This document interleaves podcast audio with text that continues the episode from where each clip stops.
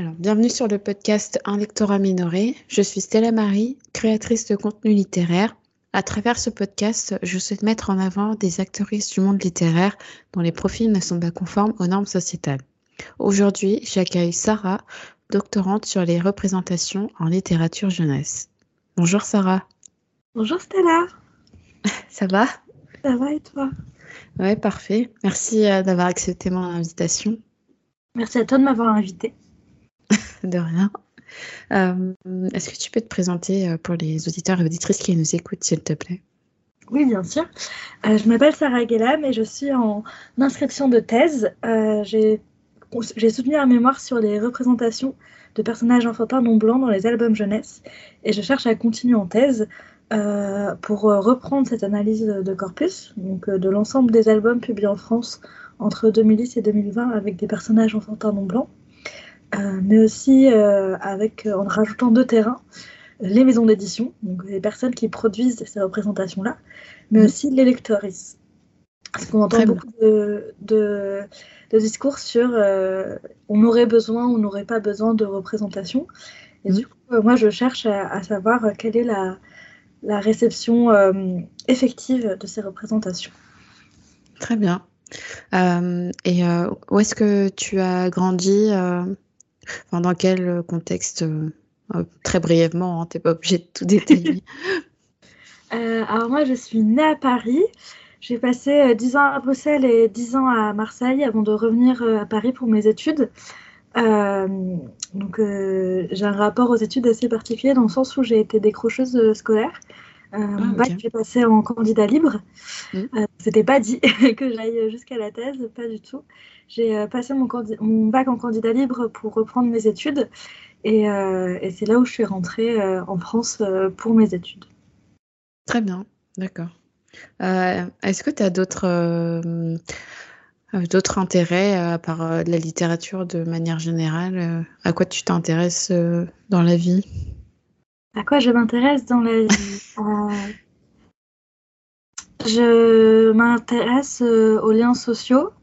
je m'engage dans plusieurs associations. Ça m'intéresse beaucoup les espaces pour les personnes marginalisées, pour et par les personnes marginalisées. et par ailleurs, toutes sortes de médias. Euh, je regarde des séries, je regarde des films, euh, je joue à des jeux vidéo et euh, pas, pendant mon parcours universitaire, j'ai eu l'occasion d'étudier ces médias-là aussi. Ah oui, donc tu as été, comment dire, actrice dans, le, dans, les, dans tes centres d'intérêt en fait. Oui, parce que ça m'a intéressée. quand je suis partie en Erasmus, j'ai eu l'occasion de choisir mes cours et du coup j'ai pu prendre par exemple un, cours d'intro euh, aux Game Studies et euh, étudier euh, les représentations de personnages LGBTQI+ dans les jeux vidéo parce que de fait c'est pas du tout les mêmes enjeux qu'en littérature mm. puisque tu, tu crées ton, ton récit quelque part. D'accord. c'est hyper intéressant. Et du coup, euh, toi, tu as, choisi euh, spécifiquement de te centrer euh, sur la littérature. donc, j'ai repris un peu ta formation universitaire. Est-ce que tu peux un petit peu détailler ton master en sciences humaines et sociales, métier de l'édition? Enfin, pourquoi déjà tu as voulu te lancer dans ces études qui sont assez conséquentes, j'imagine? Et Ouais, qu'est-ce que ça t'a apporté euh, par la suite? Bien sûr. Euh, bah, du coup, quand je me suis retrouvée à 18 ans, en décrochage scolaire, euh, et mon endroit préféré au monde, c'est une librairie qui s'appelle Filigrane, qui existe toujours à Bruxelles. Et j'ai demandé si c'était possible de travailler là-bas pour la blague, juste bah, parce que j'y passais toutes mes journées, donc autant y travailler. Et ils m'ont engagée en tant qu'étudiante.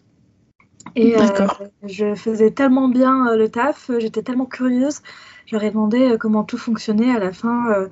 je, n'étais pas en position de faire toutes les tâches parce que je n'étais que étudiante.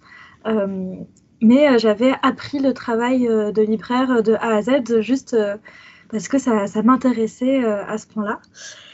Et j'aimais beaucoup ça. Je suis toujours libraire d'ailleurs, mais j'étais très frustrée, frustrée pardon, euh, parce que euh, quand tu es libraire, tu peux pas agir sur euh, la production éditoriale.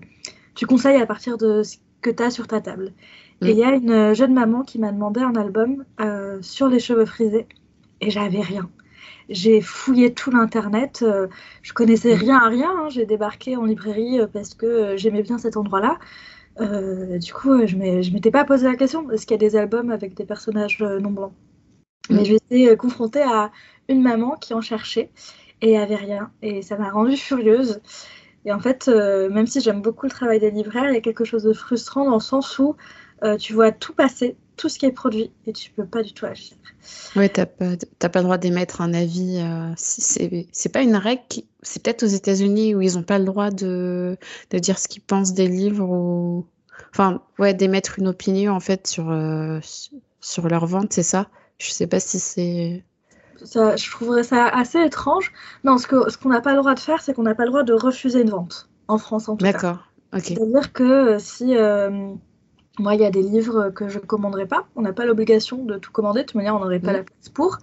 Mm. Euh, mais par exemple, ben là, le livre du prince Charles, on l'a pas en, librairie. alors, j'ai aucun problème éthique à l'avoir, c'est juste qu'on l'a pas. On le commande, on est obligé de le commander.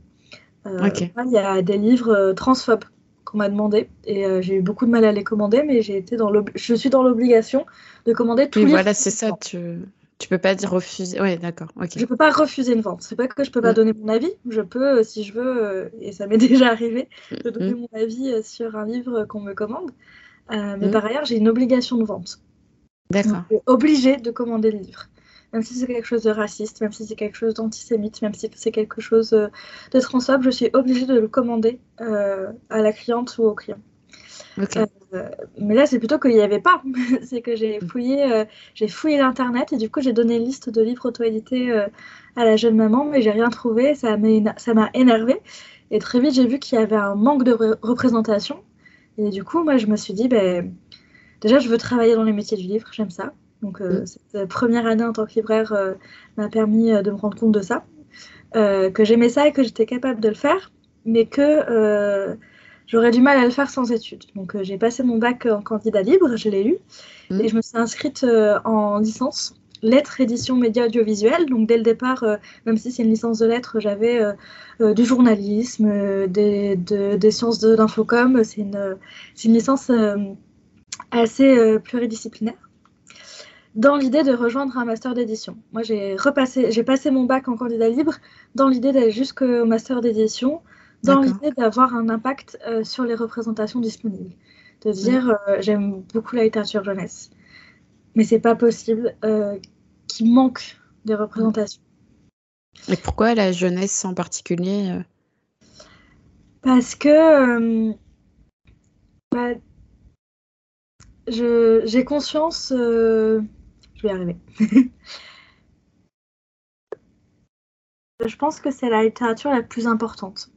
C'est-à-dire mm. que si on regarde euh, le, la, parce que j'ai passé mon bac en candidat libre, mais je l'ai passé dans une structure qui s'appelle euh, euh, le micro-lycée.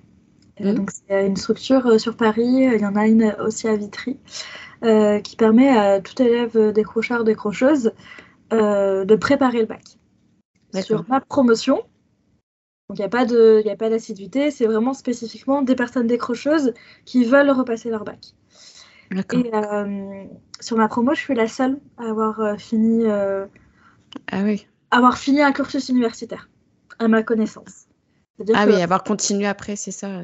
Bah, tout le monde s'est inscrit quelque part, mais tout le mm. monde a, a décroché okay. la première année. Peut-être qu'entre-temps, peut-être qu'entre-temps, ils, ont, euh, ou elles ont repris des cursus. Mais en mm. tout cas, dans la première année, je suis la seule à l'avoir validé.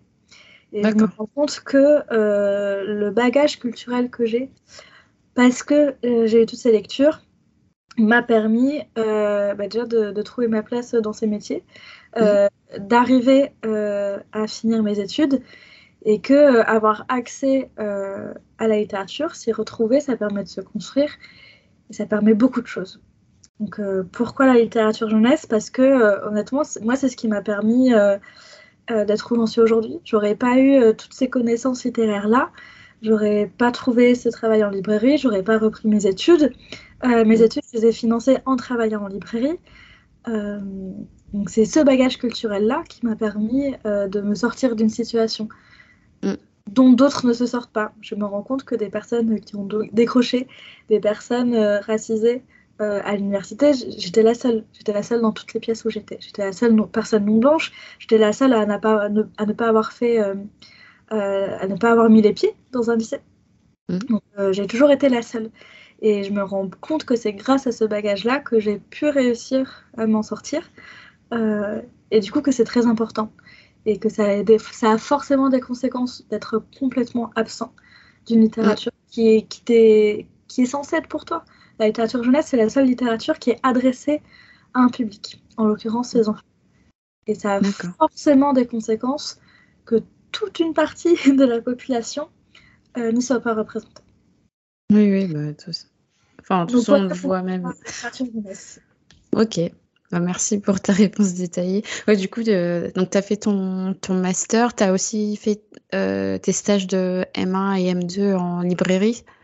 Alors non, j'ai fait euh, ma licence, euh, donc j'ai fini ma licence à Paris-Sorbonne. Mmh. j'ai fait un premier stage à la fin de ma L2 au RUERG. Et là, j'ai passé les concours pour tous les masters d'édition. C'est-à-dire que tous les masters d'édition. Ah, c'est sur, sur concours les masters d'édition, c'est sur concours, donc tu as plusieurs épreuves. Il y a un, entretien oral qui est surtout pour vérifier que tu sais où tu débarques que tu as une idée de c'est quoi les métiers de l'édition, quel métier toi tu veux faire, quel secteur t'intéresse, euh, pour vérifier que tu t'es pas perdu. Mm. Tu as un entretien oral et puis après tu as, une épreuve écrite. Euh, voilà, y a, chaque master euh, a, des épreuves différentes. Par exemple, le master de Sergi, c'est un master de communication parce que tous les mm. masters d'édition ne dépendent pas des mêmes disciplines. le master que j'ai fait, c'est un master de sociaux. celui de la Sorbonne, c'est un master de littérature.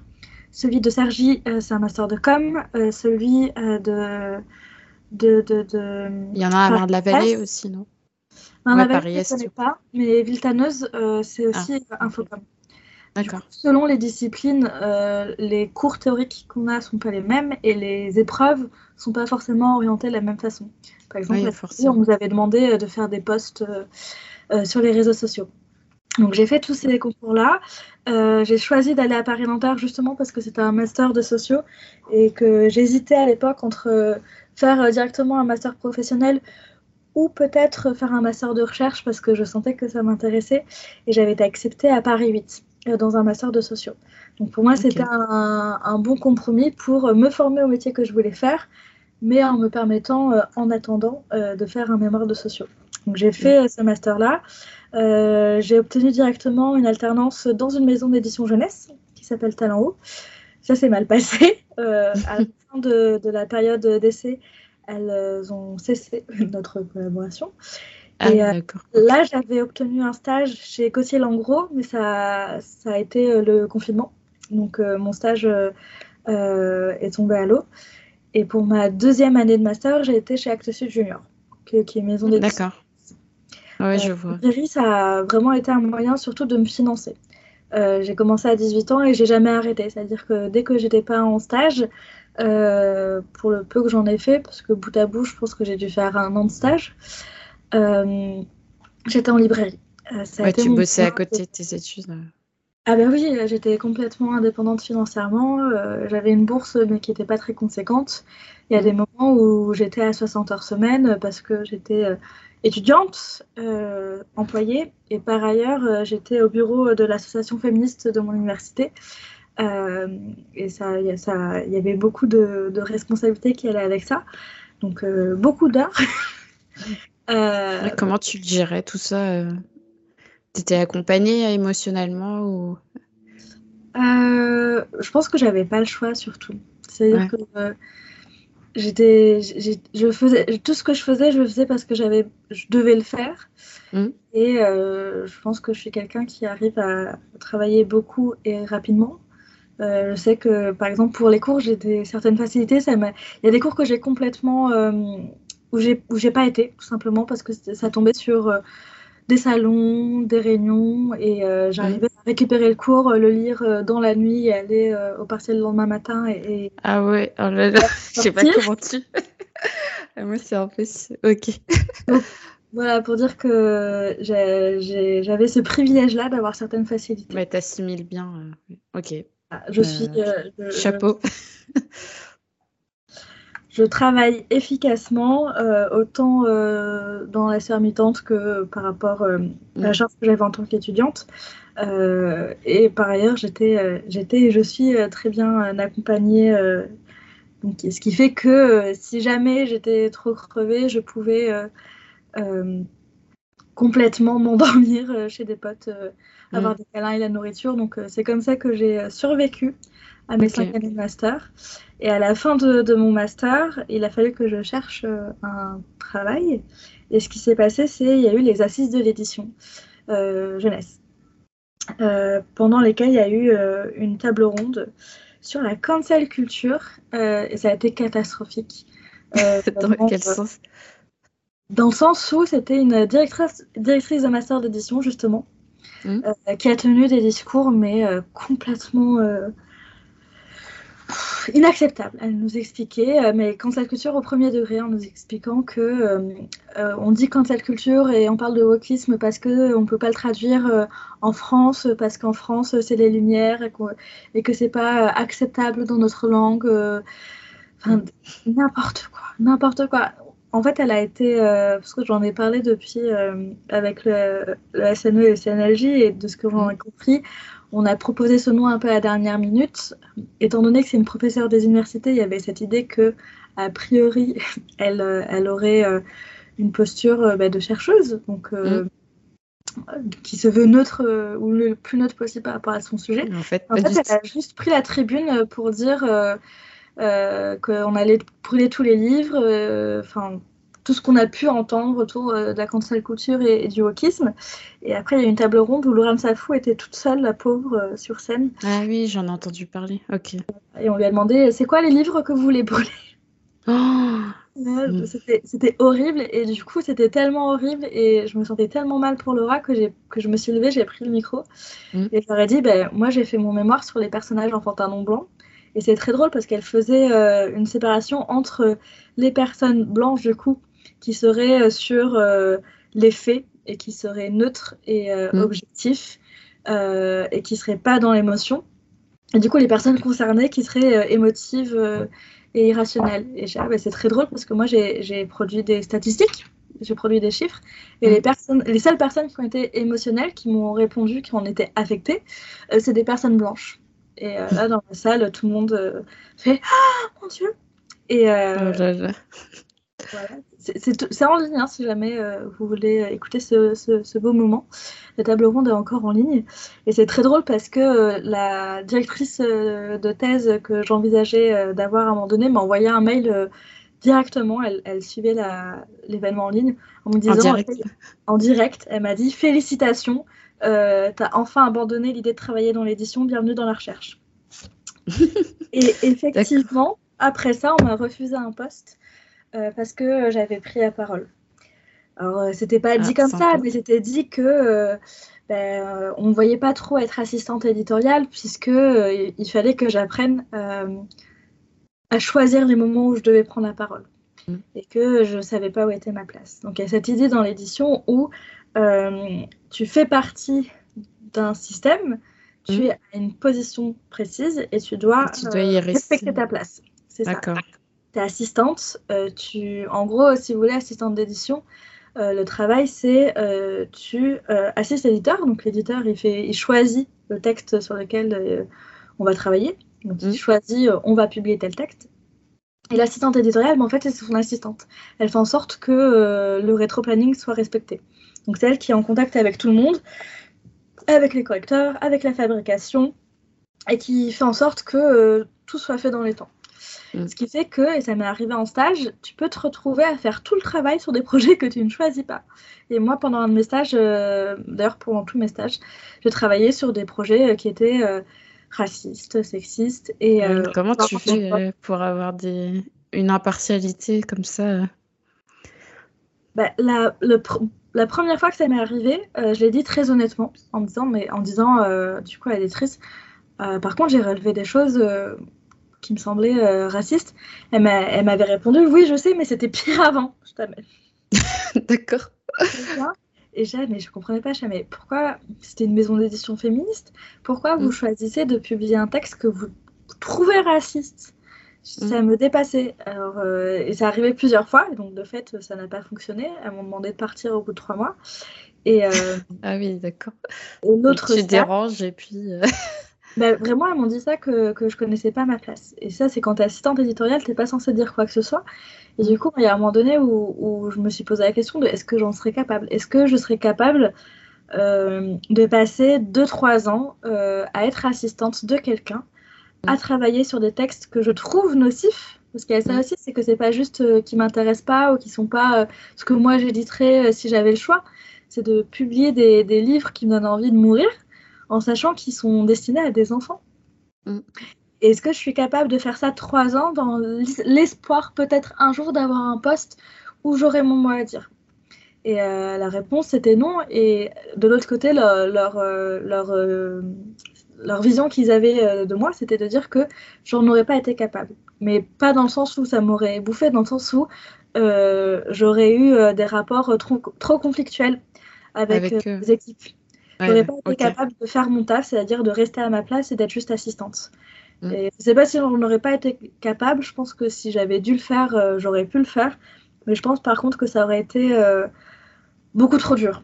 Euh, ouais, pour toi. Ah ben non. C'est, j'aurais eu envie de, de mourir.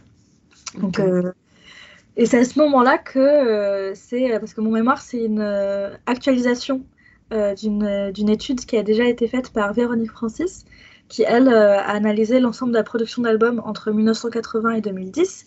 Et euh, quand elle a entendu parler de mon mémoire, elle m'a demandé euh, si elle pouvait me suivre en thèse. C'est-à-dire qu'elle est partie du principe que je continuerais en thèse. Et je me suis rendu compte que si je prenais un poste en édition, je ne serais pas dans une position où je pourrais agir dans l'intérêt de ma communauté.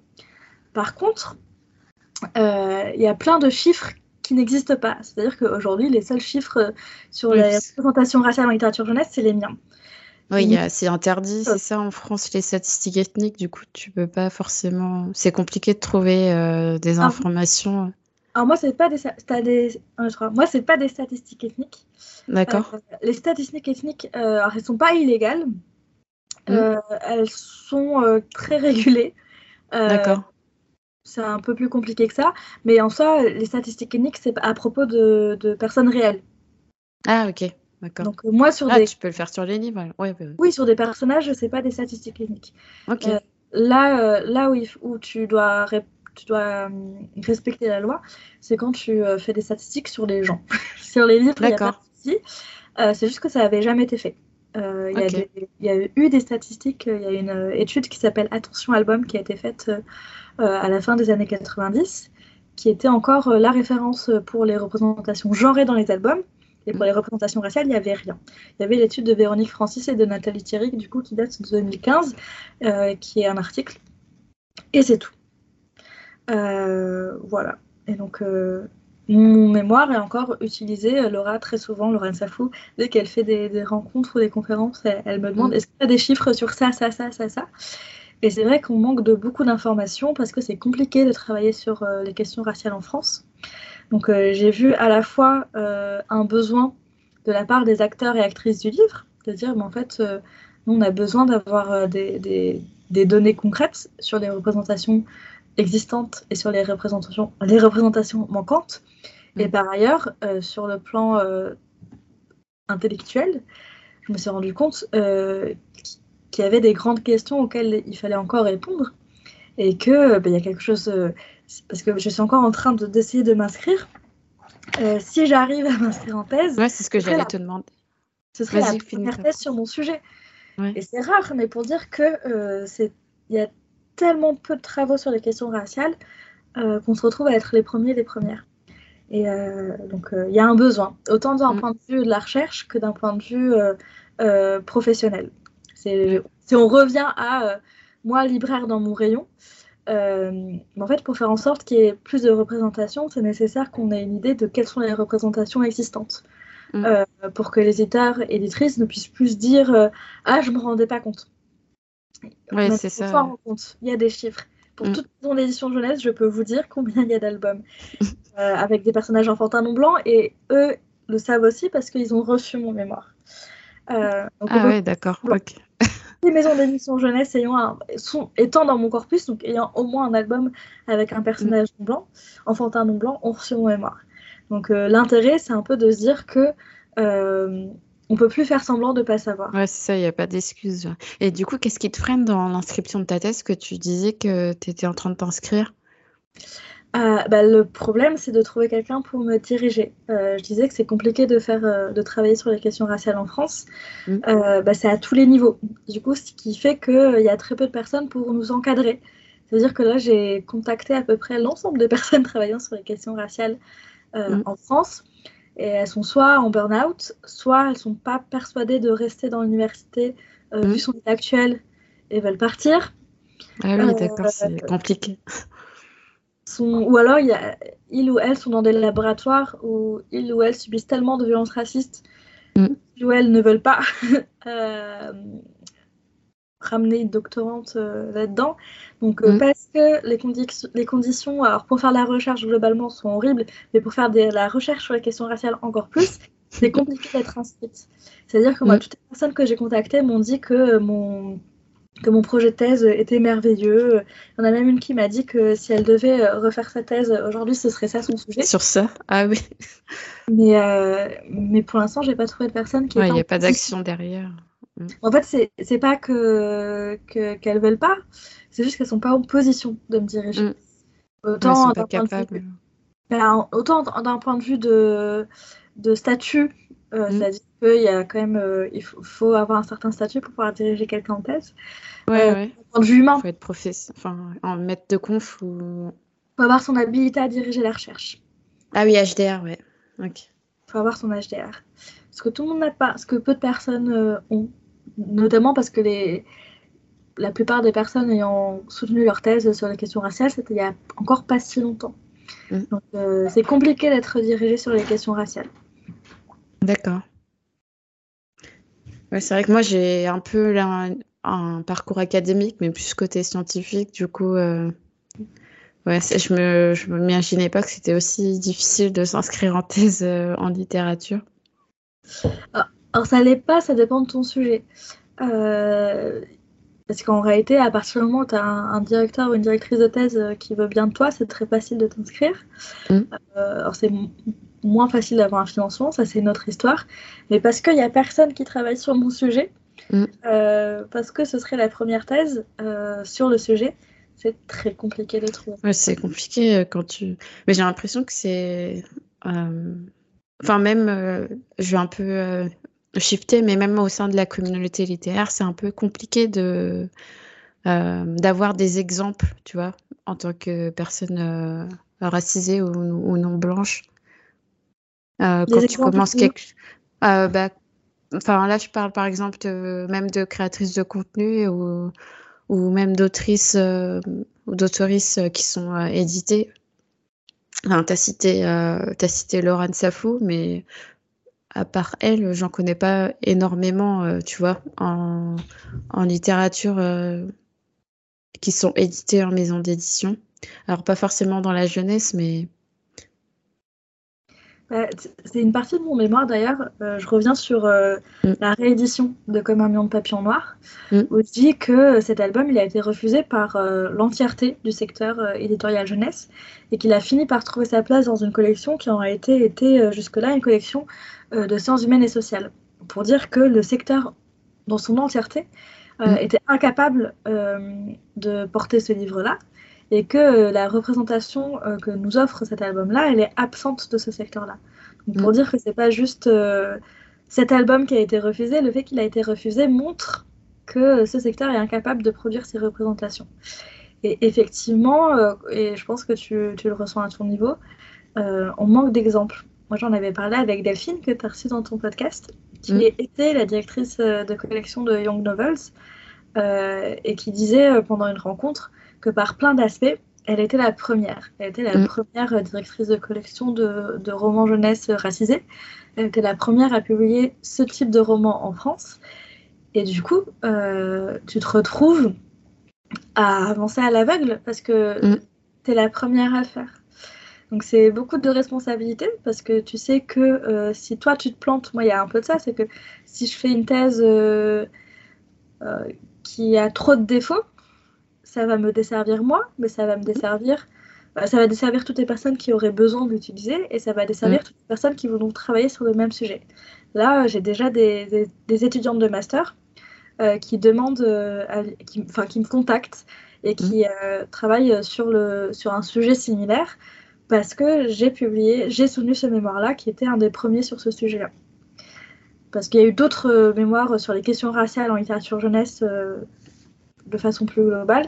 Euh, sur les albums spécifiquement, j'étais le premier. Mais parce que j'ai pu soutenir mon mémoire, d'autres personnes ont pu se baser dessus pour continuer à travailler sur ces questions-là. Mm. Effectivement, quand tu es la première, il y a beaucoup d'enjeux euh, et, euh, et peu d'exemples. Ouais, j'espère euh, que ça va euh, évoluer. Je sais pas comment toi tu le vois. D'ailleurs, euh, tu... enfin, quels sont les moyens à, ta disposition du coup pour réaliser ta thèse si jamais tu, es amené à être, à être co- co-dirigé? Je parle de moyens financiers, je parle bah, en termes de, comment dire, de bibliographie. Enfin, comment tu t'organises en gros pour, euh, pour effectuer ta thèse, tout simplement. Alors, euh, mon projet de thèse est déjà construit parce que du coup, j'avais une, j'avais une co-direction. J'ai même euh, passé euh, des concours pour avoir une bourse doctorale. Euh, donc, euh, donc euh, j'ai un projet de thèse qui est construit. Euh, j'ai choisi euh, finalement de ne pas me représenter parce que je n'ai pas eu ce financement. J'ai été sur liste d'attente. J'ai choisi de ne pas me représenter parce qu'en fait, quand tu as un financement, quand tu as une bourse doctorale, Mm. tu es euh, comme fonctionnaire, euh, ce qui fait que tu ne peux pas avoir d'autres activités. Sauf que euh, je suis directrice de collection chez la maison d'édition de Compas pour du Bar. Je fais des rencontres, j'ai des projets éditoriaux avec des maisons d'édition jeunesse. Euh, je dispense des formations sur les représentations euh, en littérature jeunesse. Et euh, pour moi, ça fait partie de mon projet de recherche. C'est-à-dire que je m'imaginerais pas faire ma recherche autrement que depuis le terrain. Sauf que euh, quand tu es fonctionnaire, tu peux pas euh, Ouais, tu- avoir d'autres activités. Ouais, c'est Que intéressant. Sauf dérogation, non? Ou Alors, si euh, tu as l'autorisation de ton employeur. non, ça marche pas comme ça. Ça, c'est dans Non? le privé. Quand tu es fonctionnaire, euh, ça dépend de ton statut, mais en l'occurrence, la bourse doctorale, euh, c'est 30 jours par an, il me semble. Ok. Je me souviens un peu du, du chiffre exact, mais c'est c'est- c'est quantifié. D'accord. tu as X jours par an que tu peux euh, accorder à autre chose que ta thèse. Et c'est euh, uniquement des activités euh, validées qui sont euh, la, la, euh, la valorisation de ta recherche, la communication, et qui sont pas du tout du coup mes activités. Ce qui fait que Mm. si j'avais été financée, j'aurais dû renoncer à tout, euh, ce que je ne voulais pas. D'accord. Donc euh, pas de financement pour moi. Et du coup, retour à la librairie. Euh, je travaille 27 heures semaine dans une librairie près de chez moi, ce qui me laisse 4 jours semaine pour travailler sur ma thèse. Pour laquelle je ne suis pas encore, pour laquelle je ne suis pas inscrite. Donc si, Mm. si thèse il y aura, ce sera pour septembre euh, 2023. Très bien. Et mais tu rédiges quand même. euh, Enfin, même si. euh, y a pas, si- même si euh, tu fais pas de test, tu rédigeras quand même un, un manuscrit euh, pour toi ou? Parce que Non. dans. Non? Ok. Non, parce que ça. Là, par exemple, je c'est en fait la maison d'édition de Compas pour du beurre qui m'a proposé d'écrire un essai à partir de Mhm. mon mémoire. Et j'aurais proposé toute une collection. L'idée, c'était euh, de. En fait, je me suis rendu compte qu'il y avait plein de personnes euh, qui euh, avaient vu passer mon mémoire, qui ne souhaitaient pas le lire, mais qui avaient des besoins concrets, c'est-à-dire Mhm. des directeurs, directrices de crèche, euh, des personnes qui euh, avaient besoin d'avoir un regard euh, sur le fond, sur la bibliothèque qu'ils mettaient à disposition des enfants lecteurs lectrices, mais qui n'allaient pas lire et qui avaient ni l'intérêt, ni le temps, ni le besoin de lire tout mon mémoire. Et du coup, j'ai mm. proposé à un compte pour du beurre de publier une collection de guides sur les représentations en littérature jeunesse. Et les premiers sortent en janvier 2024. Donc là, euh, mon année 2023, euh, avant la thèse, si thèse il y a, va être consacrée à ça. Parce que du coup, il y en a un sur la race que je vais écrire. Il y en a un sur les personnages LGBTQI, que je vais coécrire avec un masterant qui travaille sur les représentations trans dans les albums. Et euh, le troisième sera sur les albums antisexistes euh, par une euh, doctorante pardon, qui travaille sur les albums antisexistes. donc ça, ça va être mon occupation. Et non, une thèse, ça, a quand même, ça demande quand même certaines choses que je ne pourrais pas faire de moi-même. Ça ne mhm. veut pas dire que j'arrêterai de, faire de, que de faire de la recherche pour autant. mais c'est soit je, soit je m'inscris en thèse, soit je trouve euh, d'autres moyens euh, de réfléchir aux représentations en littérature. Je reste quand même déterminée euh, à faire cette thèse. au pire, si je ne trouve pas de personnes spécialisées sur les questions raciales pour me diriger, je trouverai quelqu'un en littérature jeunesse qui acceptera de me diriger sans maîtriser le sujet mm. sous la justification de c'est la première thèse sur le sujet, elle doit être faite. Même si je suis dirigée par quelqu'un qui maîtrise pas complètement mon sujet, c'est pas grave. Il faut juste que cette thèse euh, soit faite. Donc, euh, je, serai en thèse en septembre 2023, euh, d'une façon ou d'une autre. je te le souhaite. Avec, une direction qui sera plus ou moins solide, mais inscrite, je serai. Et pour les moyens à ma disposition, j'ai déjà fait mon analyse de corpus que j'ai pu constituer grâce à la BNF. Je ne sais pas si vous connaissez le dépôt légal, mais tout livre publié doit être envoyé à la mhm. Bibliothèque nationale de France, ce qui fait mhm. que tous les albums jeunesse sont disponibles à la Bibliothèque nationale de France. moi, j'ai épluché en ligne et je me suis explosé les yeux tous les catalogues de toutes les maisons d'édition jeunesse et j'ai pu mhm. consulter ces albums à la BNF. Donc c'est comme ça que j'ai constitué mon corpus. Et après, j'ai deux terrains. L'un qui sera du coup des classes euh, il faut que je contacte, euh, ce sera mon programme de la première année, euh, contacter des enseignants enseignantes pour pouvoir avoir accès à des classes. donc mmh. là, je pense que je passerai par le syndicat Sud Éduc 93 parce que je serai plus ou moins garantie de trouver des enseignants enseignantes qui seront intéressés par le fait de travailler sur les questions raciales avec leurs élèves. Et l'autre partie, du coup, ce sera les maisons d'édition qui publient les albums de mon corpus et là, il va falloir que j'obtienne euh, d'elle qui me laisse euh, rentrer dans leur locaux, ce qui n'est pas gagné.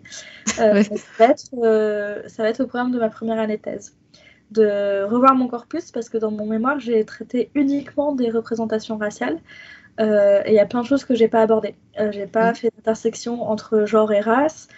j'ai pas traité des adultes qui sont présents dans les albums où il y a ces personnages enfantins non blancs. Il y a aussi la question des espaces. Est-ce que ces enfants, on les voit uniquement euh, à l'extérieur, dans des euh, contextes scolaires, ou est-ce qu'on les voit dans leur intimité chez eux?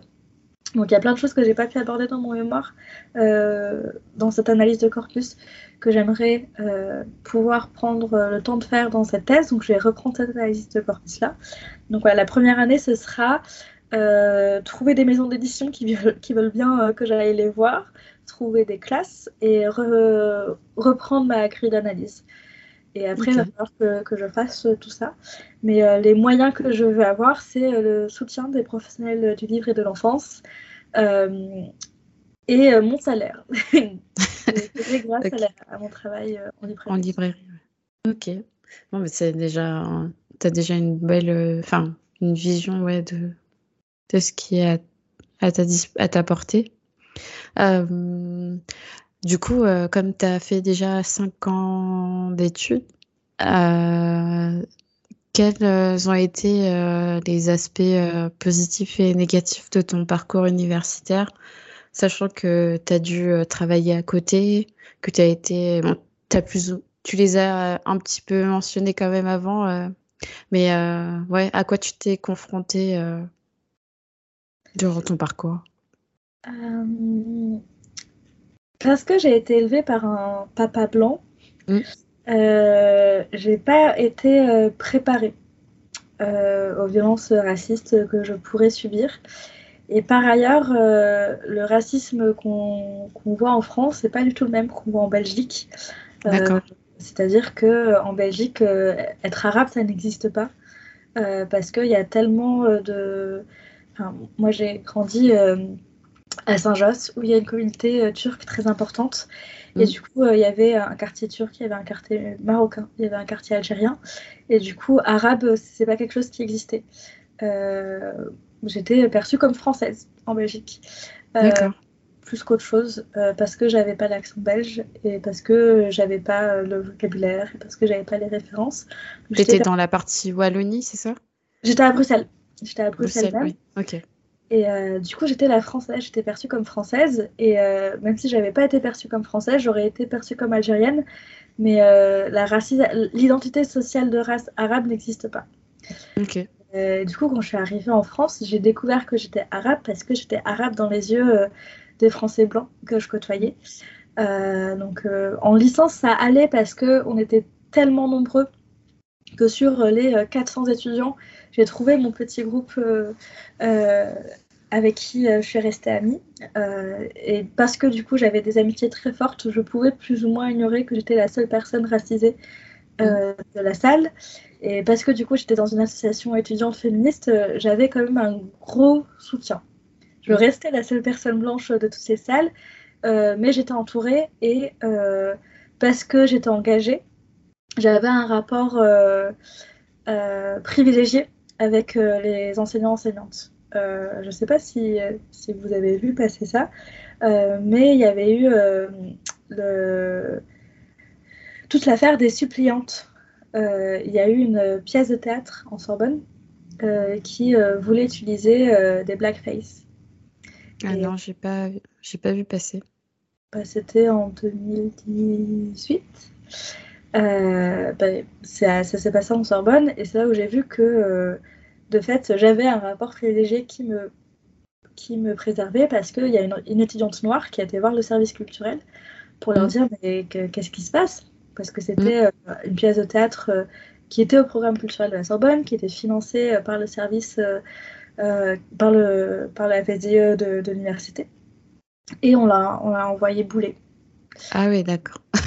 Et du coup, là, j'aurais pu, moi, parce que je présidais dans cette commission-là, parce que j'avais un rapport privilégié, obtenir gain de cause euh, en fonctionnant dans le système. Sauf mm. que, euh, moi, ce que j'ai vu, c'est que parce que moi, j'étais membre du bureau d'une association, parce que moi, on me connaissait, parce que moi, on me respectait, on me voyait plus comme une étudiante racisée, j'étais euh, Sarah Glam, membre du bureau euh, de l'association Bédule.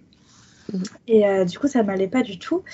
Et j'ai contacté l'étudiante en question et du coup, on a appelé un boycott publiquement. Et après, ça, a fait boule de neige. Le doyen a fait un, communiqué public le ministre de, de l'ECR, la, la ministre de l'ECR, euh, ministre de l'Éducation nationale, tout le monde a publié des communiqués euh, à la con. Euh, tout ça pour dire que, en licence, j'avais un, j'étais protégée par ce statut-là. pour autant, j'étais dans une université blanche coloniale et mm. j'en avais bien conscience. puis après, je suis arrivée en master et là, on n'était plus que 15 et on n'était plus que 15 et j'ai vu mais dès le premier jour que c'était euh, que des, en fait c'était que des filles blanches bourgeoises euh, et qui n'avaient pas du tout les mêmes réalités que moi. oui, ok. C'est ça, c'est plus je suis montée, plus mm. j'étais la seule et plus je voyais les grosses différences en termes de capital social et économique. Mm. Et en master, ça a été très compliqué. Et en master, j'ai commencé par contre à vivre des violences racistes. C'est-à-dire que j'avais une directrice de master qui m'en a fait baver. Elle m'a, euh, elle a essayé de me faire virer du master, elle a essayé de me refuser des stages. Euh, et à la fin de, de, mon master, alors que j'allais euh, m'échapper, elle a fait en sorte de siéger à mon jury oh, Et elle m'a massacré, elle m'a mis une note assez ridicule. Et mm. je le sais parce que moi, j'avais demandé à ce que ce soit quelqu'un d'autre qui siège à mon jury. Et on m'a dit qu'il n'était pas disponible. Et euh, quelques temps après, il m'a envoyé un mail en disant qu'il était, euh, qu'il n'avait pas compris pourquoi je n'avais pas demandé à ce qu'il fasse partie de mon jury, mais qu'il en était très triste. Et du coup, ils ont. Ah oui, ils l'ont écarté. Euh. C'est ça, il, n'a jamais été contacté. La directrice du master s'est positionnée dans mon jury et il m'a mis une note trop basse pour que je puisse m'inscrire, en tout cas dans certaines universités parisiennes en doctorat, pour bien s'assurer que je, mm. je, ne puisse pas rester. Euh, voilà, donc euh, j'ai subi des violences racistes euh, dans ce master-là. Et pareil, c'est que moi, tous les ans, à un moment donné sur Twitter, j'ai marqué si vous cherchez à vous.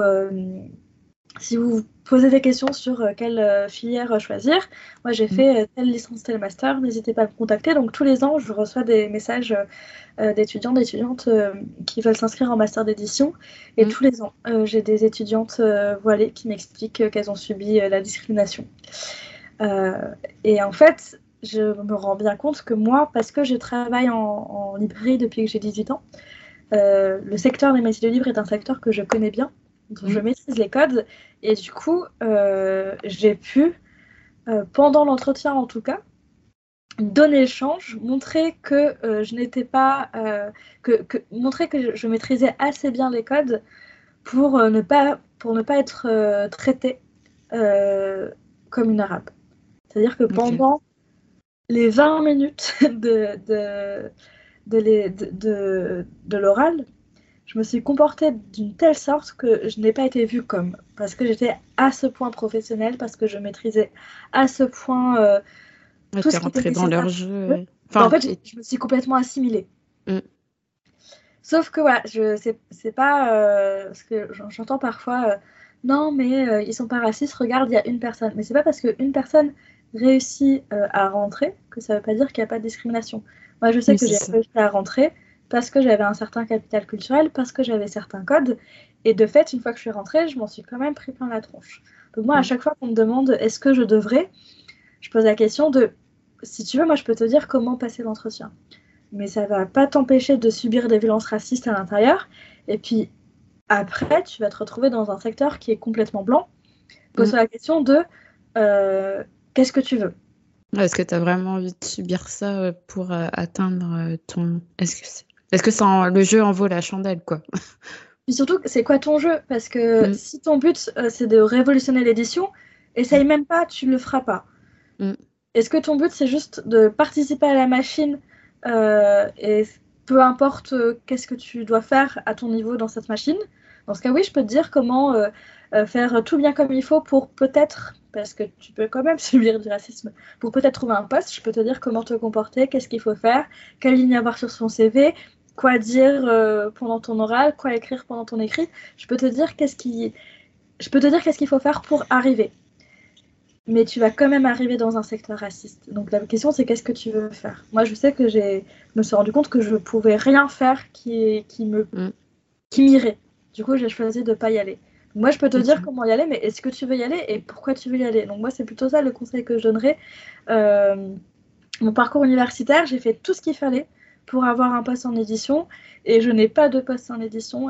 J'aurais pu, euh, je pense, si j'avais euh, essayé plus, mais j'ai pas essayé parce que très vite, je me suis rendu compte que je serais très malheureuse si je devais être l'assistante d'un éditeur ou d'une éditrice qui me forcerait à, à, travailler sur des projets qui seraient pour moi complètement nocif. Mm. Et du coup, euh, si, euh, si euh, ton rêve c'est de faire de l'édition et que tu en as à peu près rien à foutre de ce que tu publies, bah oui, c'est possible. voilà, après, il y a cette. Enfin, chacun a sa propre conscience et ses propres, sa propre éthique à mettre en, en place dans son travail. Donc, si tu peux en faire abstraction, tant mieux pour toi. Mais bon, c'est vrai que c'est un peu compliqué. Bah, moi, je, je mets. Euh, j'ai zéro jugement sur euh, comment mm. quelqu'un choisit de, de, vivre dans un système raciste. Oui, c'est ça. toi, tu peux juste avoir. Pas le choix. Mm. Bah, je sais pas, je sais qu'il y avait une personne noire euh, dans ma promo qui a travaillé pour Disney. Mm. En termes d'éthique, on n'est pas sûr de. de... oui. Voilà. Mais en même temps, je suis bah, en fait, si toi, tu y trouves ton compte, bah, prends le salaire, j'ai envie de dire. Donc, Ouais, ça, ça, dépend c'est quoi ton but? Si ton but c'est de révolutionner la, littérature jeunesse, c'est pas Disney. Si ton but euh, c'est d'avoir un job qui te plaît et d'avoir un beau salaire, go Disney. Donc il n'y a mm. pas de. Il n'y a pas de. Comment dire? Il n'y a pas de solution qui, qui fonctionne euh, pour tout le monde. Ça dépend de quelle, quelle est ta position et qu'est-ce que tu veux en faire. Mm. Ok. Euh, du coup, euh, je ne vais pas trop poser la question qu'est-ce que tu penses du milieu éditorial français? Je pense que tu l'as plus ou moins qui a plus ou moins répondu, mais du coup, dans quelle institution euh, tu as préféré travailler? Oh, c'est dur. Parce que moi, du coup, j'ai travaillé en librairie, j'ai travaillé en milieu scolaire, j'ai été la madame BCD, donc c'est la bibliothèque dans les écoles élémentaires, et j'ai travaillé en mmh. maison d'édition. Et j'ai aimé les trois pour des raisons complètement différentes. Euh, en librairie, euh, je pense qu'il faut l'avoir connu pour euh, s'en rendre compte, mais tu réponds vraiment à des besoins. Moi, j'ai eu des mamans qui sont venues en pleurs dans la librairie me demander des conseils parce que leur enfant se faisait harceler à l'école. j'ai eu des mamans me dire que leur petite fille venait de leur faire leur coming out et qu'elle voulait leur offrir quelque chose. Euh, avec des personnages lesbiens. J'ai eu des, des, moments en librairie, mais forts et merveilleux. Mm. Et euh, je sais que dès que j'ai travaillé en maison d'édition, ça m'a manqué de ne pas être en contact euh, avec, avec les clients, surtout quand c'est des enfants. Mm. Il y a quelque chose de magique quand tu partages un livre à un enfant. Donc je sais que j'ai beaucoup, j'ai beaucoup aimé la librairie parce qu'il y a ça. Après, l'édition, il y a quelque chose il y a quelque chose de magique parce que tu crées un livre. Mm. C'est assez fou. Moi, je, je, suis encore dans le déni du fait que je suis euh, directrice de collection et qu'il va y avoir des livres euh, mm. qui vont être imprimés pour de vrai. Mais quand euh, toutes ces discussions, tout ce travail, tout ce qu'on aura, parce que, ce que je, cette collection, c'est encore une fois, c'est la première, il n'y a rien qui, qui, ressemble vraiment des, des guides à destination des professionnels du livre et de l'enfance, il n'en existe pas vraiment il y a la mm. vulgarisation de recherche, il y a, il y a plein de choses, mais, mais pour l'instant, ma collection, elle existe que dans mon cerveau. Il n'y a que moi vraiment qui sais ce que je veux faire et comment je veux faire. Du coup, quand, quand ça va naître, quand je vais pouvoir le voir et l'avoir dans mes mains, il y a quelque chose d'assez magique. Et puis, euh, on le voit avec Laura, c'est que Laura, elle a publié le premier album avec un personnage enfantin non blanc culturellement marqué. Mm. Et ça a eu un impact un impact que tu peux pas avoir en tant que libraire. Parce que tu dépends de ce qui existe. Alors aujourd'hui, il existe beaucoup plus de choses, heureusement. Euh, parce qu'il y a des maisons comme Compas pour du beurre, euh, comme Chat Publishing, euh, qui publient des représentations qui manquaient jusqu'ici. Mais voilà, quand tu es libraire, tu dépends de ce qui existe. Et du coup, à l'édition, il y a cette possibilité de vraiment participer à l'histoire de l'édition jeunesse et de pouvoir offrir des choses qui jusqu'à là était absente. Puis il y a cette chose aussi de pouvoir euh, accompagner un auteur ou une autrice euh, euh, jusqu'au bout, de pouvoir l'aider, mm. la pousser à, à, à, coucher du bébé. Donc je dirais l'édition, même si la librairie, j'aime beaucoup ça. Ok. Ouais, du coup, est-ce que tu as, fait des rencontres marquantes depuis tes débuts? Je, je, suppose tu m'as cité Laura Nsafou. tu m'as cité aussi la maison d'édition Compas pour du beurre, mais... Bah, pour revenir du coup aux assises de l'édition jeunesse, ce qui est très mmh. drôle, c'est que bah, du coup, mon, ancienne co-directrice de thèse, potentielle co-directrice de thèse, m'avait dit que je m'étais grillée dans l'édition ah euh, ce qui n'est pas faux, parce que du coup, euh, pour plein de personnes, euh, c'était impossible pour moi de travailler en tant qu'assistante, puisque j'avais une opinion, quelle drôle d'idée. Mm. Mais de fait, il y avait des personnes dans la salle qui étaient aussi énervées que moi et qui ont été consolées et rassurées du fait que je prenne la parole. Et parmi elles, il y avait Elsa Kedadou, je ne compte pas pour du beurre, et c'est comme ça qu'on a commencé à travailler ensemble c'est qu'elle est venue me voir euh, après, euh, après, euh, après la rencontre pour me remercier d'avoir pris la parole. Et on a commencé à discuter et à travailler ensemble comme ça. Et du coup, je trouve ça drôle que ce moment qui, apparemment, qui de fait m'a fermé des portes, m'en a ouvert d'autres. J'ai rencontré la maison d'édition les éditrices de Shell Publishing. donc voilà, les personnes avec qui je travaille aujourd'hui, je les ai rencontrées grâce à ce moment.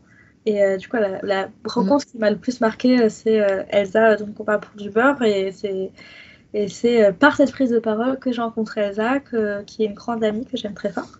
Et, et c'est grâce à elle parce que, que cette collection va, va naître, parce que j'aurais pas pu la faire avec d'autres personnes ou à un autre endroit. Mmh. Ok. Très bien. Ouais, du coup, tu, tu es, es une euh, actrice dans la, dans la sphère euh, littéraire et dans le milieu éditorial, mais est-ce que tu consommes des, des livres? Ah bah oui, quand même. Mm. déjà, ouais, déjà, sous quel type? T'es plus format papier, format numérique? Alors, je lis que sur papier. Euh, parce que vraiment, ça. Juste par, par confort. Mm. Et c'est vrai que ça fait longtemps, je me rends compte, parce que comme euh, beaucoup de monde, j'ai un, un, compte Goodreads, que lis beaucoup d'albums pour faire ma veille et d'essais euh, pour, pour la thèse. Et je pense que l'un des gros problèmes quand on commence à travailler sur les livres, c'est de retrouver une lecture naïve. Ce que j'entends par là, on t'apprend à avoir certaines lectures. Donc à mm. l'université, on m'a appris à avoir des lectures analytiques. Mm. Euh, en, pendant mes stages dans l'édition, on m'a appris à avoir des, lectures euh, bah, soit de, correction orthotypo, soit euh, pour faire des fiches pour, pour savoir si on, allait publier des livres. Et du coup, j'ai du mal à me détacher de, ces lectures professionnelles-là. Mm. D'être face à un texte sans, sans chercher à l'analyser, sans chercher euh, à savoir euh, s'il pourrait être publié sans euh, faire attention à comment il pourrait être réécrit. Donc c'est très compliqué pour moi d'enlever toutes ces lunettes-là. Pareil, mm. quand je suis en librairie, que je regarde les albums, j'ai du mal à me dire juste « Oh, il est beau ». Tout de suite, je fais attention. Est-ce qu'il y a un personnage non blanc? Ouais, c'est ça, ouais. tu conscientises tout, quoi. Oui, non, si décrocher le cerveau, c'est compliqué. Mm. Ouais, je m'en suis rendu compte aussi, euh, même moi. Euh, enfin, je suis pas forcément au, même niveau de recherche que le tien, mais forcément, quand tu t'intéresses aux questions euh, raciales, tu et que et que tu t'en rends compte. Enfin, tu peux. Enfin, c'est pas. Tu peux pas te permettre de lire n'importe quoi, mais du coup, tu tes choix de lecture sont beaucoup plus réfléchis, je dirais, et engagés. Enfin, en tout cas pour moi. Non, ça fait complètement sens. Moi, c'était. Euh, je sais pas si tu l'avais vu passer. À un moment donné, il y a Alice Coffin qui a publié Le, génie lesbien, dans lequel elle dit euh, qu'elle n'est plus que, euh, que des autrices et plus d'auteurs. Et mm. je me suis. Elle, elle c'est un choix réfléchi et conscient. Et moi, je me suis rendu compte que je faisais pareil, mais que ça n'avait pas été. je me suis pas levée un matin en disant à partir de maintenant, je vais des meufs c'est juste que de fait, j'ai un tel regard et une telle attention euh, mm. à qui écrit depuis quelle position et sur quoi, que de fait, ça a éliminé les auteurs masculins et que ça faisait un bail euh, que je disais plus que des meufs. Parce que le, mon dernier roman euh, écrit par un homme, ça avait été une catastrophe. J'en étais ressortie traumatisée. Et du coup, après ça, j'ai fait très attention et je me suis rendu compte que faire très attention, ça avait fini par éliminer complètement les auteurs masculins. Euh, ce qui n'est pas grave parce que j'ai du retard à rattraper euh, du côté des autrices. Mais, euh, mais oui, de fait, c'est très compliqué de, de complètement lâcher prise. pareil, parce que je travaille en librairie, je connais le secteur éditorial. Donc pour moi, un mm. livre, c'est jamais juste un livre. C'est un livre qui a été publié par une certaine maison d'édition. Oui, voilà, tu fais attention à qui l'a. Tu disais? Je fais, Tu fais attention à qui, qui le publie, c'est ça Enfin, quelle maison d'édition euh Or, c'est pas tant euh, que je vais euh, boycotter des maisons, c'est plutôt mm. que le fait que ce soit une certaine maison d'édition avec une certaine ligne éditoriale qui publie, mm. ça dit quelque chose déjà du livre. C'est-à-dire que je vais pas juste prendre le livre pour ce qu'il est, encore mm. moins un texte pour ce qu'il est. Le fait qu'il soit édité dans une certaine maison d'édition, pour moi, ça, veut, ça va vouloir dire quelque chose sur les livres. Et du coup, je vais directement sans même avoir commencé à, avoir, ne serait-ce que lu la quatrième, euh, avoir euh, des a priori. Mm. Je, vais, en fait, je vais situer ce livre sur le secteur éditorial. Donc, si ce livre est publié par telle maison d'édition qui a déjà publié tel et tel et tel et tel roman, pour moi, ça veut potentiellement dire que ce roman va avoir euh, des traits similaires. Ce mm. qui est parfois vrai, parfois faux. Mais du coup, c'est très compliqué pour moi d'arriver face à un livre de façon complètement naïve. Forcément, directement, ouais, pareil, ouais. Je te comprends là-dessus. Euh, et du coup, est-ce que tu peux me citer euh, une lecture marquante que tu as eue euh, dernièrement? Mmh. Alors, c'est pas dernièrement, mais je pense qu'il y a deux livres qui m'ont marqué en littérature jeunesse. Attends, il faut que je te retrouve le titre du deuxième.